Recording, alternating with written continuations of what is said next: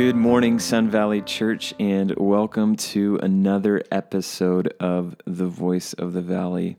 Well, we just started the new year just a few weeks ago, and I'm sure that you have made some New Year's resolutions. And as we talked on our first po- podcast about being uh, Christ centered, that Christ would be the focus of this year, we also hope that this would um, encourage you to be uh, outgoing in your evangelistic zeal, um, to be mission minded, to go out with the knowledge that you have to share with your friends and families. And today, as we think of being mission minded, I have two men with me. I have Josh Ryan and I have Andy Denome with me this morning. Welcome, guys. How are you? Good. Good morning. Yeah, doing great. Thanks for having us. Good, good. Josh, how's your how's your drive over to Yakima this morning, or did you come over this morning? It was good. Yeah, I came over this morning and it's so warm. It's winter, but it feels like kind of like spring. So no, it's awesome. Great. I love it. Yeah. No, I, I well, honestly, I love the snow, but yeah, either either snow or nothing. I'd rather have, you know, no slush. You know. Yeah. Oh, it's great. Yeah. Andy, how are you doing? Doing really well. Good. Doing really well. Good to be here. This is a great topic. Yeah. I'm looking forward to this. Yeah, I am yeah. too. I am too. Well, let's jump. Let's jump straight into it. Josh, uh, you've been working with the Mixtec people in Othello for uh, about two years now, right? Yeah, just well in Othello directly, almost. Well, in this this May, I think will be officially two years. Okay. Okay. So, what's it like what's it like to be ministering to people who are in your own country, um, yet are completely unreached? What's that like? Yeah, honestly, I just feel really privileged. It's uh, it's really exciting to be able to ha- be part of seeing um, this incredible opportunity that God's has put right in front of us. Um, uh, I mean, the fact that such a large, historically difficult people to reach have left their homeland and migrated up here just within the last couple decades um, is incredible. And you know, it's it's mind blowing to think about how these people grew up in a place that never had any evangelical presence to speak of. Mm-hmm. Some places maybe a little bit, but some of the tribes nothing mm-hmm. that we know of. And uh, they and their families uh, have they grew up directly in these these areas where they've shut out the rest of the world for thousands of years and um, only these last couple decades they've migrated all the way up here. So it's it's exciting to be contacting these people who are just forgotten, people don't know about, and just discovering their stories. Um, well, I mean, one of the things too, over the last uh, century, there's actually been a lot of work to try to reach these people. Um, they're southeast. The, we call them the, the Mixtec people of southeastern Guerrero, um, and they've had people have had very little success in trying to reach them. Um, the individual tribes are really independent. Um, they are very distrusting of outsiders. They don't generally allow foreigners to even come in, and they sometimes they don't even allow people from nearby tribes. Um, they almost always persecute a Christian, um, whether it's socially and sometimes violent. There are a bunch of martyrs in this area who died trying to share the gospel and sharing the gospel. And um, by God's grace, there's been some language translators who have gotten in there and gotten traction and trust with the tribes, and they've translated parts of the Bible. But um, even after 60, 70 years of work, there's only uh, two that I, I, I think there's just two full New Testaments have been translated, hmm. and there's only a few small groups of Christians total. Because you know, so you have about 200,000 people there, um, and, and, some have now migrated away, and um, that, that's including the, all these different tribes, all these different dialects within that conglomerate. Um, and there's only maybe a couple hundred Christians. So that's like 0.1% wow. evangelical, perhaps. And so, you know, the, the thing that's changed recently, about 20,000 of those people have left looking for, you know, all different parts of the world, Mexico, and 2,000 of them right here in Othello, which is just um, amazing. God's created this opportunity so that, you know, that their unbending worldview that they wouldn't let anybody tell them otherwise. Mm has been left behind somewhat and they come up here and all of a sudden it's a different world and they're much more open to listen at least listen to the gospel. Mm. and you know for my wife and i you know being missionaries to the people it's just an un- incredible unprecedented opportunity. It's exciting. God's putting it right in front of us and um, be- because the people almost always are excited to talk to us, um, which is awesome. You know, usually a lot of times if you're in a foreign place, you have to spend a long time just to get basic trust with the people. But in this case, they're just excited to talk to somebody who wants to know about them and their language, because very few people do. Um, so it's not to say we don't have still have huge barriers, difficulties socially and uh, language, but God's given us a lot of grace with them. And, uh, and so we, you know, being part of the host culture, we get this awesome job of just being hospitable, and it's just really, honestly, kind of natural to just receive them into our homes, share our lives and our faith as we do it. So it's it's honestly been um, really exciting. So you you went to WSU, right? Mm-hmm. And you got a degree in engineering. Is that correct? Yeah, civil engineering with water. Civil, civil engineering. emphasis. Okay. So how did you end up in Othello as a missionary from Sun Valley Church? Yeah, and I never thought I'd be in Othello. Um, it was never in my mind when I drove through Othello to go to WSU that I'd be there long long term. Um, yeah, I was planning to be a water engineer, and with the idea that I would go to a foreign place that wouldn't let Christians get in, and um, I mean that, that was just my thought. God had I felt that God had called me um, from a young age to get the gospel to people who just never heard it, where there's no foundation, and um, and so that was kind of where I was heading, and I was excited to do it, and God just led in different ways. He led me to Mexico, which I never wanted to go to Mexico um, because everybody seems to go to Mexico. Seems like there's enough work being done, but He put us in touch with people groups, so we realized there's actually very, very little being done.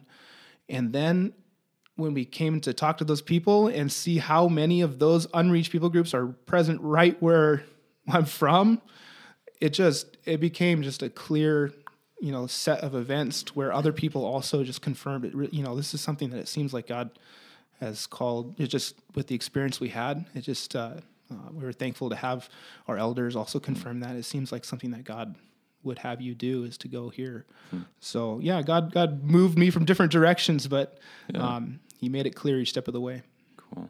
And would you change that for the world? Your calling?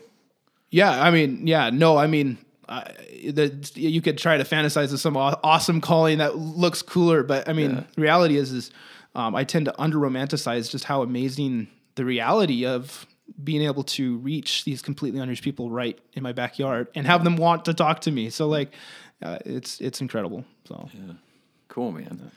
Yeah, that's awesome. Awesome. Well, I, I think of I think of Acts one eight, um, as we as we think of missions, and especially uh, you right now as you are in Othello. I, my mind goes to Acts one eight, and it says, "But you will receive the power when the Holy Spirit has come upon you." And this is Christ, obviously talking to his disciples. he says, "You will receive the Holy Spirit." um, or you will receive power when the Holy Spirit comes upon you, and you will be my witnesses in Jerusalem and in all Judea and Samaria and to the end of the earth.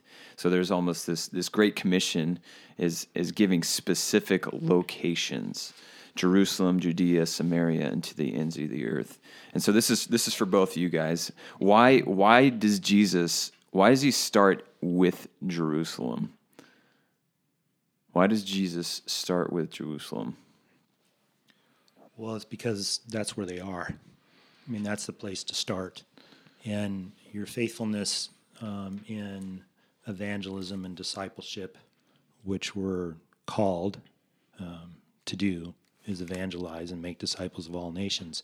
Um, that doesn't come with a uh, different geographic location. It says, go into all the world, and that go is as you are going, as you are going in your day to day life, do these things.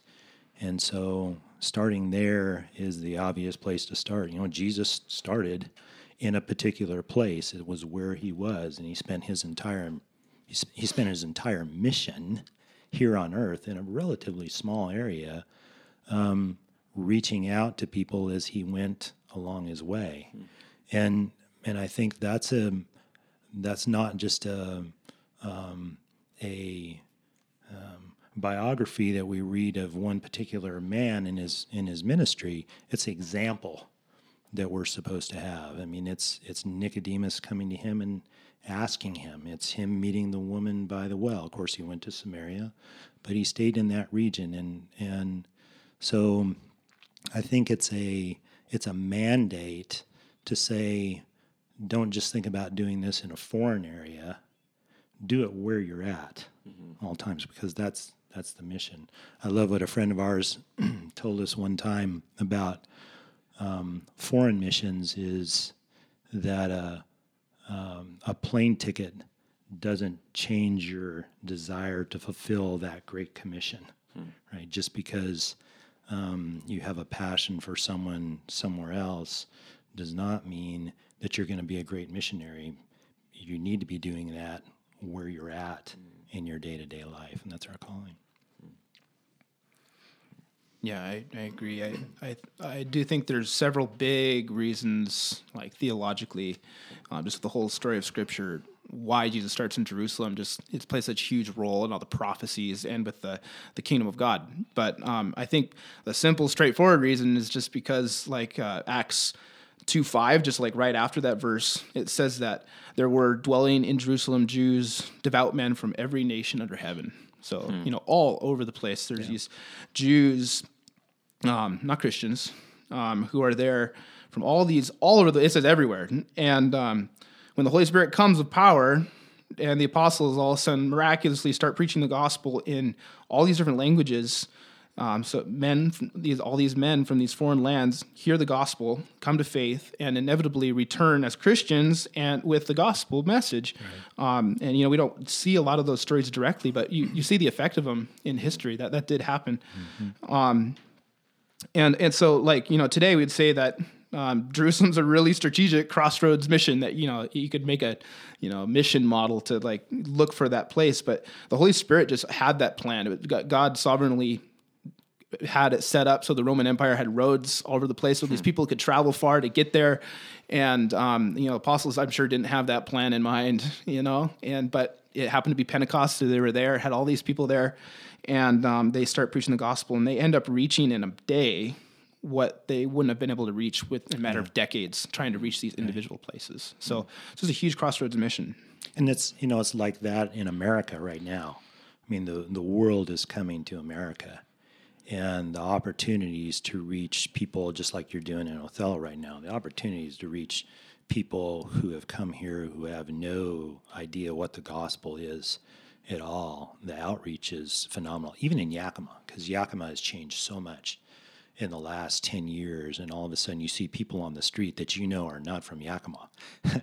and um, and it just gives us an idea how the world is showing up here and and the opportunities that we have to do some degree to do foreign missions in our own context in our day-to-day life. Yeah for sure.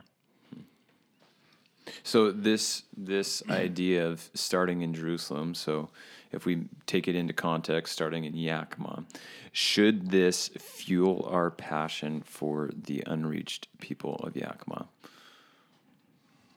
yeah, absolutely. Yeah.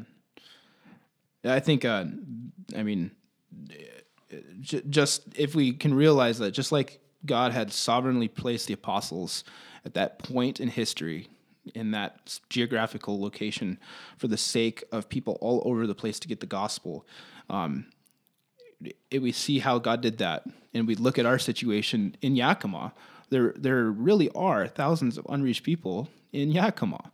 Um, and some of them have yet to be kind of discovered and, and named and, and, figured. I we would go around with the language diagnostic tool to try to figure out what tribes people were from, and um, we were amazed at how much variation there was just in Yakima. We, we didn't get that far, but there was a lot of variation. Um, so it's amazing that the people around you who you don't think are that big of a mission field, but mm. are people who are come from places that have you know no impact of the gospel. And so you know God's put Sun Valley Church in such an awesome location to be able to impact different parts of the world potentially. Like God, God's put us here for a mission um, to reach not just Yakima. The, the goal of the gospel is something that's literally to get to every corner of uh, the world. It says, and and in Acts and in the Great Commission. It's all across the world. So, um, yeah, we need to send more missionaries to different parts of the world for sure, um, specifically. But we can't forget about all the huge opportunities that God's just put right in front of us that we we can't ignore as well. So it should convict us, but also get us excited to be able to make these relationships with different foreigners. I think even even in the context of day to day life, I think that um, we're um, naive to believe that people that we work with day in day who are not from other countries actually know what the gospel is, and they assume they know who Christ is, but that may be a historic Christ, and they assume they know what church is about, but they've never really been in a church. Mm-hmm. And so clarifying those things of who Christ is, uh, even as we go through our lives, can can result in um, that mission being fulfilled in the context of our day to day life to evangelize and then disciple, and then those people in turn evangelize and disciple if they all um, are faithful followers of Christ. And and so we can't. I don't think we can. Um, I don't think we can overemphasize how much myth there is, even in our own culture, about who Christ is mm-hmm. and what the purpose of his church is. Mm-hmm. I used to have this, you know, grandiose idea that I was going to be, you know, this missionary out on the foreign field. I was going to go do and accomplish God's will, which is great, which is a, is a great thought. But this idea here in Acts 1 says, if you're not doing it here, right. why do you think you're going to do it there? Right. So, yeah. Yeah, it's a great passage. I, I, I love referring back to that. We always we always think of the great you know commission Matthew twenty eight. Go therefore mm-hmm. and make disciples of all nations. Like okay, yeah, that's the rallying cry of you know modern missions, which is great. That's a great passage. But I think we forget Acts one eight where it says, "Start in Jerusalem, and then slowly start making your way your way out. So, um, so when we think of when we think of the term uh, missionary, or when we look at the term missionary, it's obviously not found uh, in Scripture, uh, but this root word carries carries uh, the connotation of being sent out. Missionary being being sent out. Um, so the question then is if we are not on the field, if we are not on the foreign field, are we not partaking in this call of being a missionary or making making disciples? Mm-hmm. Does that make sense? Mm-hmm. Um, so I think when we're trying to define missionary, we're looking at a decades old um, discussion about what is missions. You know, what does that look like? And it seems like it's gotten a little cloudy, and then it's starting to actually clear up again. I think here even in the last decade. But I think before we start start talking about how we identify a person, we got to remember what the mission is. So we we have a mission, and I think the mission's um, pretty clear. So if we define the mission and then see who's supposed to participate in that, we can say, okay, here's the mission here are the people who are supposed to be a part of that. Does that make sense? Mm-hmm. Yeah, so the mission is to evangelize and disciple and to serve so that all those whom God has called as his people can worship and enjoy him forever, right? Is that the mission? That's what the Bible teaches. And it's interesting that Jesus not only prays for his disciples in John 17, I love when he prays for his disciples. And then I love the way he prays for the people that his disciples are going to reach those who will believe through their word that they be one, um, Father, just as you and I are one. That's the mission that He is sending those guys out on. So if we look at the Bible, who's excluded from that mission? Is anyone excluded from it? No. I mean, no one's excluded for that. So Scripture focuses on the mission. So the people that were in Jerusalem that you were just talking about who became um, they became carriers of the good news to their neighbors as well as to people beyond that. But those people that carried to their neighbors were on that mission, right? The people that were dispersed through the persecution went to where they were going, um, um, to reach safety, and they took the gospel with them, and they were on mission. Um, and we think of Paul and Silas and Barnabas and Timothy and Titus who were in the mission field, but they were just people in a different context, in a in a different geography, uh, participating in the same mission. So I think we're all called to be in that mission. And you could say, well, I'm called in my own personal local mission, which is which is true, and then and then talk about those who are in the foreign mission. Yeah, I think that um, the word missionary and you know field. You know, what's the field? I think both those words are sloppily used a lot of times, and so and I think that um, there is the idea that the field, kind of like what you're saying, is out there, far away, and yeah, the Great Commission in Acts one eight. I mean, they don't let you say that. It says every corner, it, the whole world. So uh, we have to. I think. I think. I mean, we tend to think that the fish are in some other pond sometimes. So we have our own context, and it just seems like it's mundane because we see it all the time. And uh, we tend to think that it's all fished out, mm-hmm. and the fish mm-hmm. are in the other pond, right. and that's where the real field is. Right. Um, and I, but that's not the case. I think there's always a possibility of immediate harvest to, to, be able to share the gospel and have someone come to Christ and have them become part of the family of God in a church, um, right where you're at, even if it doesn't look like it. And and I think Jesus points out that the b- disciples' blindness to that in John four when he says, "Look all around you, yeah. um, uh, see that the fields are white for harvest." Mm-hmm. Um, so, and also, I think too, the, the Great Commission is interpreted. You know, we interpret lots of different ways. A lot of different traditions do it in weird ways. Uh, I think it's really clear that it's to the church, so mm-hmm. all Christians, um, but not just individually. So it doesn't mean like you go by yourself to go make disciples. It, it's a this is this is a family business mm-hmm. that we do this together and so, um, yeah, it's clear we're called. This this is the field. So Yakima is very much a mission field, and um, the problem is, is we a lot of times don't realize it. You know, there's bullets flying over heads. Like there's there's really a war going on for the souls of men. The Holy Spirit's advancing. The kingdom of God's growing, but a lot of times we're kind of blind to it, and we think we're in a safe zone, kind of. And um, the reality is, it's. I mean, you think that the dangerous places are these dark places. Well, this is really dark here as well. Yeah. Um, um, I, I, will say, however, there there is at least a there is a distinction in some level. There is a there are places where there just are no Christians, and the cost of standing up to be for Christ is way higher than here, and that is a different kind of battle zone for sure. The cost in Yakima, if you stand up for Christ, you you could lose your job, maybe at the worst. I mean, you get social shaming, uh, or worse. I think there's real sacrifice. I don't want to make those little, but still, there's other places where you're gonna die, mm-hmm. and so I think we need to pray especially and even honor those kind of, those Christians who are standing up in those places. Mm. But we need to realize it's not any less important to be sharing the gospel to just as in, to lost souls here. They're the same. They're both mission fields. Mm.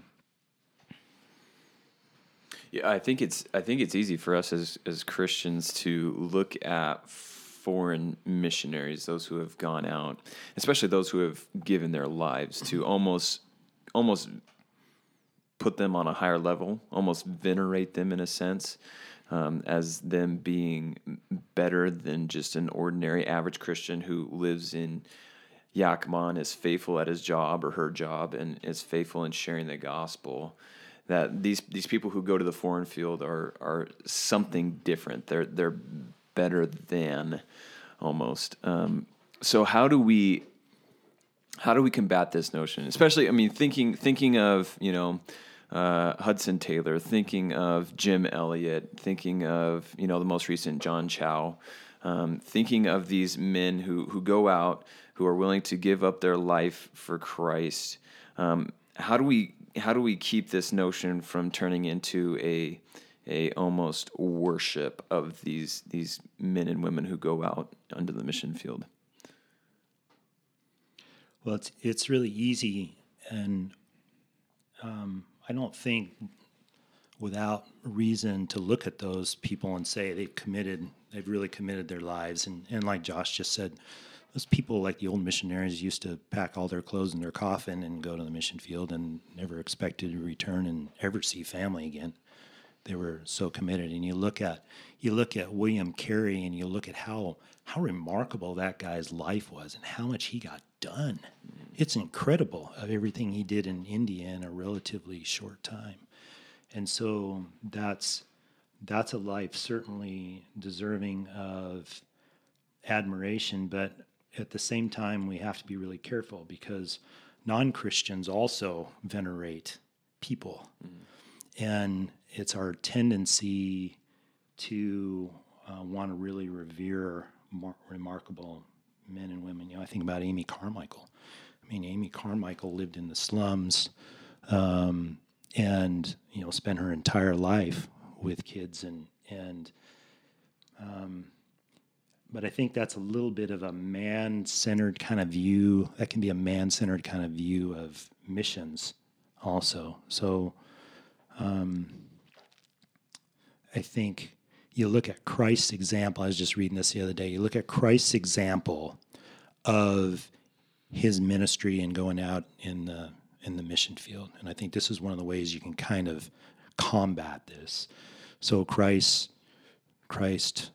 Um, wandered around and had people following him. And in Matthew 9, 35 and 36, it says, He taught, He preached, and He healed the diseases and the infirmities of the people. And He looked at the people and He saw them as sheep without a shepherd. Mm. And He had compassion on them. Mm. And Matthew's version of the gospel is then when He says, um, the harvest is plentiful, but the workers, the laborers are few. And so he ties that right into the the mandate or the labor of evangelizing and discipling the people right where you are. Right? Does that make sense? Yeah. And so, how dramatic? I mean, we can't do miracles, right? Um, but how dramatic was Christ's mission in solely that he shared the gospel with people, he discipled people, and he cared for their needs. It wasn't that dramatic, really. Um, if we look at it from a human perspective, we can do those very same things and follows Christ's um, pattern of that.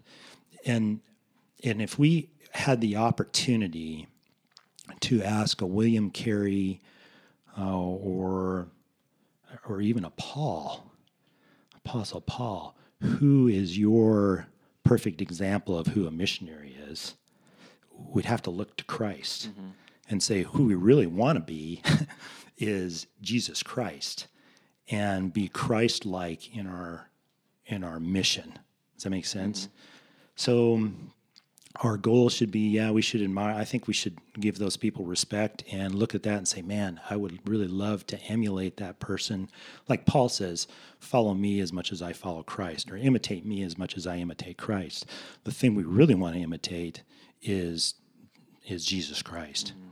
okay second point i think and josh kind of hit on this a little bit too the second thing to think about is um, you know, a conversion of a Muslim in Central Africa is no greater in the kingdom of heaven than the conversion of my unbelieving coworker. Mm-hmm. I mean, it's still another follower of mm-hmm. Jesus Christ, right? And the angels in heaven sing about that, mm-hmm. right? They give glory for that. And so I think it's it's easy to think that person in the foreign field is is dealing under worse conditions and they're their um, work is so much more dramatic. But we really got to look at the goal. And the goal is to have more faithful followers of Jesus Christ. And no matter where that happens, it's an absolutely outstanding thing. Mm-hmm. Whether it's whether it's me and my job every day or Josh with the Mixtecs and Othello, we can't we can't um, grade who is better when the product is basically the same product, mm. a faithful follower of Christ. Mm-hmm. Yeah, yeah, amen. I, yeah, I, I do think you're right. I think that there it's uh, very easy to make out have missionaries who are far away and, and make them into something that they're um, not. They're really not. I, it, we, yeah, we, we assume that they have to be these ultra spiritual giants of the faith that are some kind of extremist to be able to go to the foreign field to preach the gospel. And I think that um, uh, it's a little like the effect that Jesus talks about when he says that prophets never accepted in his hometown. Yeah. It's kind of when you, when you see the day to day life of a missionary, it's actually very sometimes very unflattering, um, very underwhelming, um, and uh, you might even find yourself pretty cynical about it, mm-hmm. uh, about his impact. I mean, it's, it's spiritual. I mean, that's the thing. You don't see a lot of grandiose stuff. That's why people didn't like Jesus because he looked really normal. Right. Um, and so I think uh, a lot of missionaries actually very underwhelming if you get to know him. Um, um, and and and the other thing um, is like yeah so if you're there and it's in your midst it doesn't seem like that big of a deal but yeah if it is far away it's easy to kind of assume that um, there's some kind of legend because you only hear the good stuff a lot mm-hmm. of times mm-hmm. um, could, they don't report everything there's a lot of embarrassing stuff I don't want to report. So like you know, there's it's easy to over over romanticize them. So like in the, in your context, in like in a home context where you see people all the time, it's easy to under romanticize them.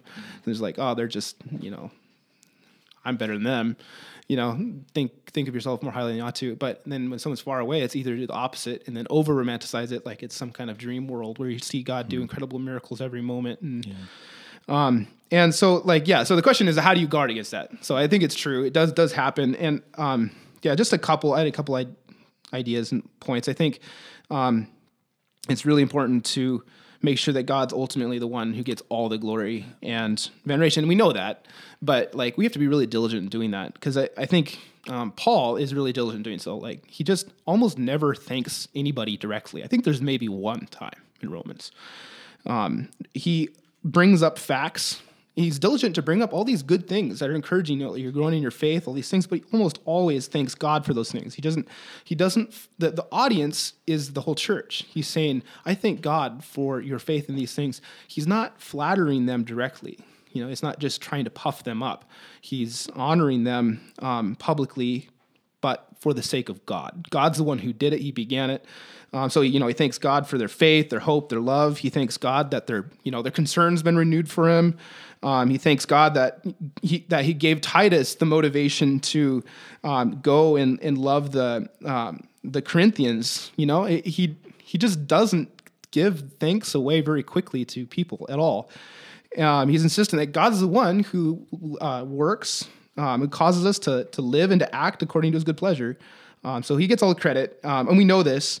Uh, we, but we cannot rob God of the honor he deserves. Um, so if anything good is happening in me or anybody, it's God's the one who's making it happen. Mm. So we should publicly thank God for the good work a missionary is doing, and we should also publicly thank God for, um, you know, the work the good work of faith that local members are doing. So we need to be diligent at just doing that a lot. I think more publicly. Um, and second, I that, I don't mean to say by that that we shouldn't honor people. I think we should. It's okay to honor the work of a missionary or, or someone who is uh, walking in faith, because Paul actually tells us to outdo one another in showing honor. Um, and he tells says to honor men like Epaphroditus, who nearly died for the work of Christ. Um, and then he also, you know, like some more, more examples says elders who rule well um, should be worthy of double honor, especially those who labor in teaching and preaching. Um, and so, you know, there, there's a certain positions. Got, we're really egalitarian. United States, we like everybody to get all the same honor. You know, everybody should be on the same level. Um, but God actually venerates even martyrs in a special way. You see in Revelation um, in a special way. Yes, it, there's actually something. Um, it's okay to honor people for the work that God has done in their hearts to to work um, for His good pleasure, and and so you can directly honor people. You should even directly honor widows. It says is honor widows who are truly widows, and so even people who are just lowly, who in in your local congregation, who like the world says aren't you know much used to society and those things, God says like up, up uphold them. Um, and uh, and so like I don't think we need to be afraid to thank people. Um, you know, I, I, just think we should do have it hemmed in in, the, in this context to where we are clearly ultimately giving all the glory to God. Mm-hmm. Um, so, you know, we should be trying to honor people, but we need to simultaneously be making clear that like praise God that this is His work. Mm. Um, yeah. So I think we can do both more um, and it would help. Be it say if we're just doing you know just missionaries, that, that's a problem, but it, it helps when um, you know we honor the people that God tells us to honor, and we do it more. So. Yeah, as, as you guys were thinking, I was I was reminded of Paul writing to the Corinthians, right? And he says, as, as this division is happening, that some are following Paul, some are following Apollos. You know, there's this, there's these divisions that are taking place. He's, he says, who, who's Paul? Who's Apollos? You know, Paul, one of the greatest men to ever walk this earth, is saying, don't, don't look to me. Don't look to Apollos. Look to the one who's, who's giving the growth, who's, who's doing the work, and that's, yeah. that's Christ. Yeah.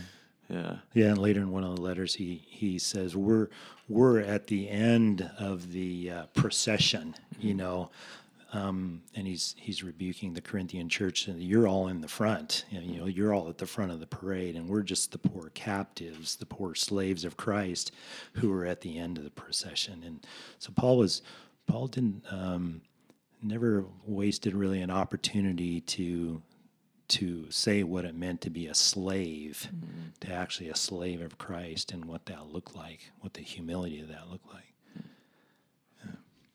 Yeah, he always made himself lower. Like he was always on talking unflatteringly about himself. So I think it would also help if missionaries were honest. Um, that's always good.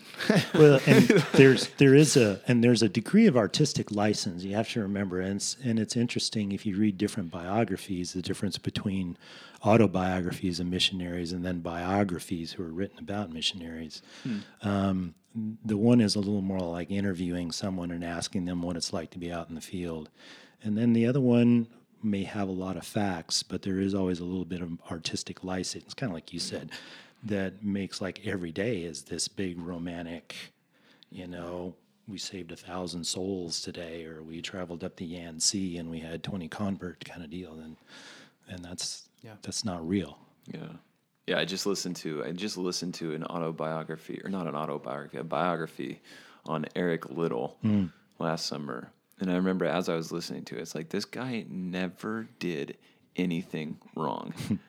That's what that was truly the sense that I felt just because of the way he was he was written about, the way he was talked about, was that he was just like so almost perfect hmm. that there was no issues um, which is unfortunate because I think this is where we get these ideas that these Yeah. guys are, are far better than they actually are. So, so Andy, you you are an elder. Um, you are passionate about missions. Um, what would be your word of encouragement to those who are who are considering overseas missions? Well, the encouragement is is pursue it. You know, investigate it, check into it, because if you're you are one of those people who are willing to go out there and are willing to um, risk your life in a foreign context for the sake of the gospel. As a church, we'd want to encourage anybody to do that because we want to see lost people saved in every corner of the world. So if you're that particular person, um, pursue that. And I think as far as pursuing steps toward that, I think there's some spiritual things to think about, and then there's some practical things to think about.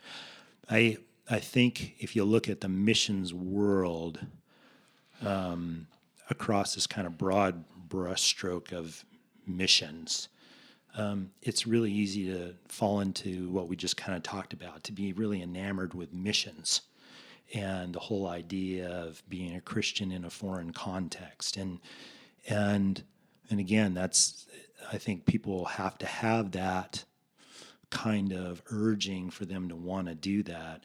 But I think you got to be careful of being passionate about missions more than you are passionate about followers of Christ. Mm-hmm.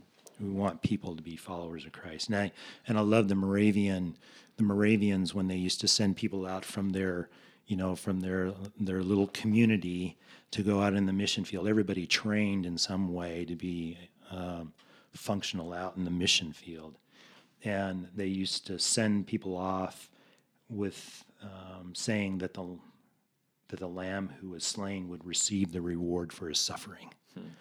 That was the send off. That was the most important thing that they were thinking about about sending people out. That there would be more and more followers of Christ.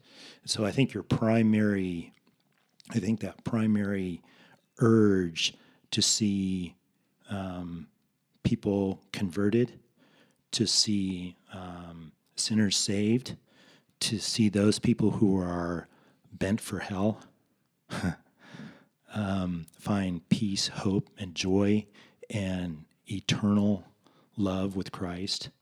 I think that's got to be a major goal um, for you, regardless of the context. So, exam- I think you got to really examine your heart and ask you because a lot of people in the missions field right now get pretty disillusioned, and they go out with an idea that missions is kind of this Christian living in a foreign context, and it's not. Um, it is to some degree because you still have to be a faithful follower of Christ day in and day out, but um, the goal is to have followers of Christ, and there's a lot of sacrifice. I've, I've ta- I was just talking to a missionary the other day. He said the first two years out in the field were his worst two years, hmm. and um, that's like that for a lot. And all of a sudden, they have to people have to realize there's a humility that comes like this, and it is all about God. Hmm. It is God's mission, and He has a church for His mission. Um, so examine your heart. And then, practically speaking, here at Sun Valley, um, um, Rick Whitmer is the is the missions director here. I'd I'd contact Rick and talk to him about um, helping you discern whether that's a true calling or not, because the local church is key in sending out missionaries, um, in discerning in training, in sending. Um, you have to have the local church involved in that. And we have steps in place here to do that. Um, so I'd encourage them to do that. Read biographies. Yeah, read them. Read them with the right um, heart, but understand some of the trials that people went through. Man, Adoniram Judson lost three wives, I think. Um, spent a couple of years in confinement in a prison cell that was not much bigger than him. Um, think about what the costs are to this. Examine the costs. And so I think reading biographies will give you some of that. Participate in short term missions. Talk to guys like Josh, who um, spend time with guys like Josh here and, and see what that looks like day in and day out in outreach. And and the last thing again is if you're not if you're not in evangelism, in discipleship, and in service now where you're at, um, you really can't expect to do that in a foreign concept. So get involved in your church, start reaching out to your coworkers. If you have unbelieving family, reach out to your unbelieving family. Um, be a part of discipleship opportunities, and and I think service service is a big part of that also because any place you go in the world, you're going to have to serve people in a community, and if you're a person that doesn't have a heart for people and their needs, also be sure you're you're kind of following that triad of um, the mission: uh, evangelize, disciple, and and serve, even in your local context. Well, there you have it, Sun Valley. We pray that uh, throughout this year you will be full of Christ, and in return making Christ known to your friends and loved ones. Um, if you are considering um, the mission field, if you feel God's calling on your life, we do ask that you would contact the contact the church, contact Rick, and uh, he'll uh, certainly help you as you work that out. Um, we pray that you have a great day as you make Christ known in this valley. We look forward to seeing you on Sunday and next week on The Voice of the Valley. Have a great day, Sun Valley Church.